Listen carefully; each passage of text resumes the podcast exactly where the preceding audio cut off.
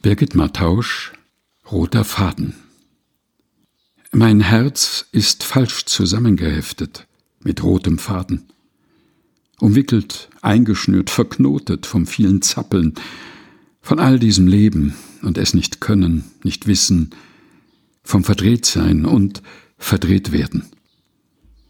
Komm, Ruach, mit deinem roten Nähzeug, mit deiner kleinen Schere, schneide durch, aber so, dass ich es ertragen kann, bitte. Schneide und halte mich fest und nähe neu zusammen mit losem Faden, er weht im Wind.